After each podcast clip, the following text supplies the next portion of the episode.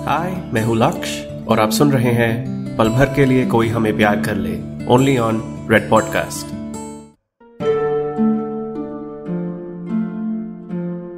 पल भर के लिए कोई हमें प्यार कर ले। एपिसोड 16 तुमने कभी वक्त की बाजी लगाई है? मैंने अभी तक आज रात के बारे में तुम्हें जितना बताया है वो बताने पर शायद थोड़ा आसान हो रहा है ये मानना कि ये सब सच में हुआ। क्योंकि सिर्फ़ आधे घंटे में हम दोनों काफ़ी करीब आ गए थे। कितनी बातें कर ली थी, कितना कुछ जानने लगे थे एक दूसरे के बारे में, और वो भी बिना एक दूसरे को अपने बारे में ज़्यादा बताए। और सबसे अहम बात तो है कि सब कितना आसान था। सब नया था। और ज़्यादातर तो नई चीज़ों से मैं दूर ही रहता हूँ। बेचैनी सी होती है नए लोगों से मिलने से। कभी मैं, पूरा मैं कहाँ बन पाता हूँ अनजानों के साथ। और फिर पहली बार मैंने जो चाहा वो हुआ। नैना, जिसे मैं पिछले साल सिर्फ़ मुश्किल से एक मिनट के लिए मिला था, जिससे मैं आज रात फिर से मिलना चाहता था। वो आ गई थी मेरी ज़िंदगी में फिर से। और बिन कुछ चाहे, बिन कुछ मांगे, बिन कुछ उम्मीद करे, नैना ने मुझे सिर्फ़ अपना वक्त और अपनी मुस्कुराहट ही नहीं दी। पर शायद मेरी ज़िंदगी की सबसे कीमती याद भी वापस दिला दी मुझे। और इससे पहले कि मैं उस पल को ठीक से जी भी पाता। नैना ने मेरे उन शब्दों में जान डाल दी। ये जानकर कि मेरे लफ्ज, मेरे बोल सिर्फ़ कुछ पलों के लिए नैना की रूह से मिले। मैं सिर्फ़ एक ही चीज़ सोच पाया कि कोई अनजानी कैसे मुझे इतना प्यारा तोहफा दे सकती है? कि इतनी खूबसूरती एक पल में कैसे आ सकती है? खूबसूरत। यही शब्द मेरी रूह में गूंज रहा था। और किसी ना किसी तरह तो उसे बाहर आना ही था। और फिर बारिश आ गई और नैना ने मेरी तरफ़ देखा और वो आँखें, वो मुस्कुराहट और ये जानना कि उस पल में वो सिर्फ़ मुझे देख रही थी, मेरी सोच और भी आसान हो गई। नैना ने मुझसे पूछा, कैसी लगी? मैं जानता था कि वो ये पूछ रही है कि मेरी बात से बनाई उसकी नज़म मुझे कैसी लगी। लेकिन मैं तो किसी और सवाल का जवाब देना चाहता था कि मुझे नैना कैसी लगी। तो बस, मेरी वो सोच मेरी रूह से मेरे लबों पर आ गिरी और मैंने कह दिया बहुत खूबसूरत। बिना किसी डर के, बिना ये सोचे कि वो इसका क्या मतलब समझेगी, बिना सोचे कि अब इसके आगे क्या होगा। ऐसा लग रहा था कि उन दो शब्दों के सच को कहने के लिए मैंने अपने पूरे आने वाले कल को दाव पर लगा दिया था। और शायद मेरी ये गुस्ताखी वक्त को भाई नहीं, क्योंकि उसी पल वक्त ने मेरे साथ एक खेल खेला। मेरे लबों से वो दो शब्द और बादलों से बिजली। दोनों एक साथ निकले। नैना जल्दी से वापस कबाना में आ गई और मेरे साथ बेंच पर बैठ गई। उसने अपनी बियर मेरे हाथ से वापस ली और कहा, क्या कहा तुमने? मुझे कुछ सुनाई नहीं दिया। अब क्या कहता मैं? एक बार कहने की हिम्मत थी और अगर उसे सुनाई नहीं दिया तो शायद अभी वक्त नहीं था फिर से कहने का। तो बस, मैंने उन शब्दों को एक नई बात में छुपा दिया और कहा, इतने कम शब्दों में इतनी खूबसूरती शायद ही पहले कभी किसी ने डाली होगी। नैना ने अपने बालों में छुपे पानी को अपनी उंगलियों से निकाला और कहा यह सच है या तारीफ़? मैंने हंसकर कहा कि तारीफ़ के नकाब में सच है। तुमने तो मेरी बात में जान डाल दी। मेरी नहीं लगती अब।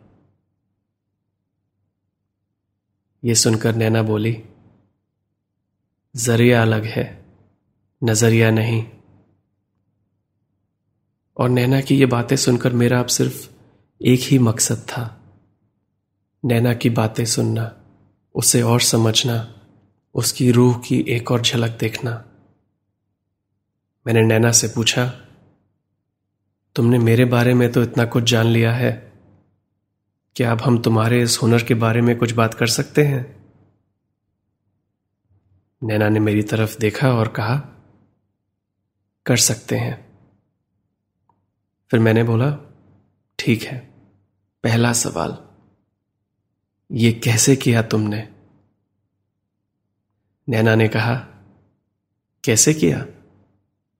कभी बैठकर सोचा नहीं इसके बारे में ज़्यादा? कोई रेसिपी नहीं बनाई है? बस ऐसे ही ज़िंदगी में और अपने आसपास में जो होता है, जो दिखता है, सब बातों को ऐसे ही समझती हूँ। बल्कि किसी और की बात में सुर और तुक डालना ज़्यादा आसान लगता है मुझे। अपनी ही सोच ज़्यादा मांगे रखती है। कब से करती आए हो ये सब तुम? मैंने पूछा। नैना सोचकर बोली, गाना शुरू किया था आठ साल की उम्र में। पियानो बारह साल की थी तब से। लिखना भी तभी शुरू किया था। और हाँ गिटार सोलह साल की उम्र में। मैंने कहा, बस, इतना ही। ये सुनकर नैना हंस पड़ी और फिर मैंने पूछा, सबसे मनपसंद क्या है इनमें? नैना बोली, जो सबसे मुश्किल है, गाना लिखना। उनके बोल, उनकी धुन, बहुत मज़ा है उन्हें ढूँढने में, उन्हें जोड़ने में। और क्या होता है जब बोल और धुन साथ नहीं लगते? मैंने पूछा। नैना ने कहा तो क्या हो गया? उन्हें जोड़ने से ही पता चलता है कि वो एक दूसरे के लिए बने हैं। दोनों का मिलना तय है तो मिल जाते हैं। और अगर साथ नहीं बनता तो निकल पड़ते हैं अपने अपने अलग रास्ते। और जो वक्त साथ गुजारा, वो भी तो अपने में एक खूबसूरत कहानी है। नैना की यह बात सुनकर मैं चुप ही रहा। कुछ मिल ही नहीं रहा था कहने को। तो बस एक ही चीज़ निकाल पाया। ये काफ़ी नया नज़रिया है मेरे लिए। ये सुनकर नैना मुस्कुराई और अगले ही पल उसकी मुस्कुराहट में एक बदलाव आया। जैसे कि उसे अभी ही कुछ नया सूझा हो। उसने मुझसे पूछा, अगर मैं तुमसे कुछ मांगू तो तुम दोगे? इससे पहले कि मेरा दिमाग कुछ लफ्ज बना पाता, मेरे सिर ने इशारा करके हाँ कह दिया। एक हैंडबैग हमारे बेंच की टेबल पर पड़ा था। पहले नज़र ही नहीं गई थी उस पर नैना ने उसे खोला और एक नोटबुक बाहर निकाली। उसने नोटबुक का एक खाली पन्ना खोला, पेन निकाला और दोनों मुझे पकड़ा दिए। फिर वो बोली, अपनी वो बात लिखो जो तुमने अभी मुझे सुनाई। क्यों? मैंने पूछा। फिर नैना बोली, जवाब चाहिए या भरोसा है? नैना का सवाल सुनकर मुझे एहसास हुआ कि जवाबों को ढूंढते ढूंढते थक गया था मैं। अब तो भरोसा आजमा के देखते हैं। मैंने कहा कि भरोसा है।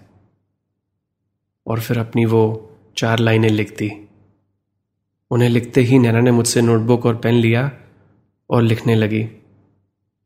थोड़ी देर बाद उसने वो पेन वापस बैग में डाला और मुझे नोटबुक पकड़ा दी।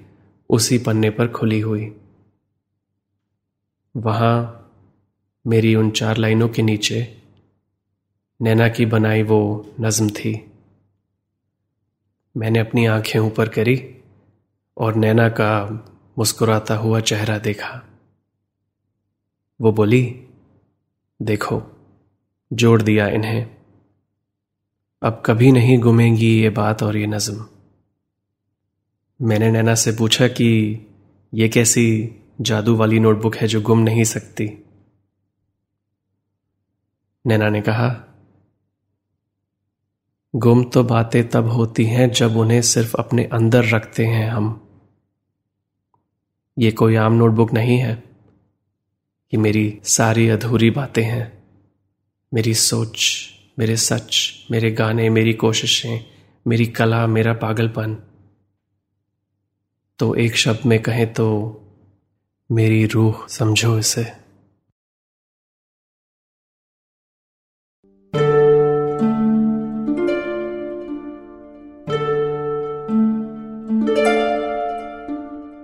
मेरा नाम है लक्ष दत्ता और आप सुन रहे हैं रेड एफएम का पॉडकास्ट, पल भर के लिए कोई हमें प्यार कर ले। मेरी ये कहानी आपको अभी तक कैसी लगी है, मुझे बताइए। इंस्टाग्राम फेसबुक ट्विटर कहीं पर भी मुझे ढूंढ लीजिए और बताइए। और आप इस शो को जहाँ भी सुन रहे हैं रेड एफएम की ऐप में या किसी पॉडकास्ट ऐप में फॉलो या सब्सक्राइब कीजिए नए एपिसोड्स की नोटिफिकेशन के लिए। मैं मिलता हूँ आपसे अगले एपिसोड में, आगे की कहानी सुनाने के लिए।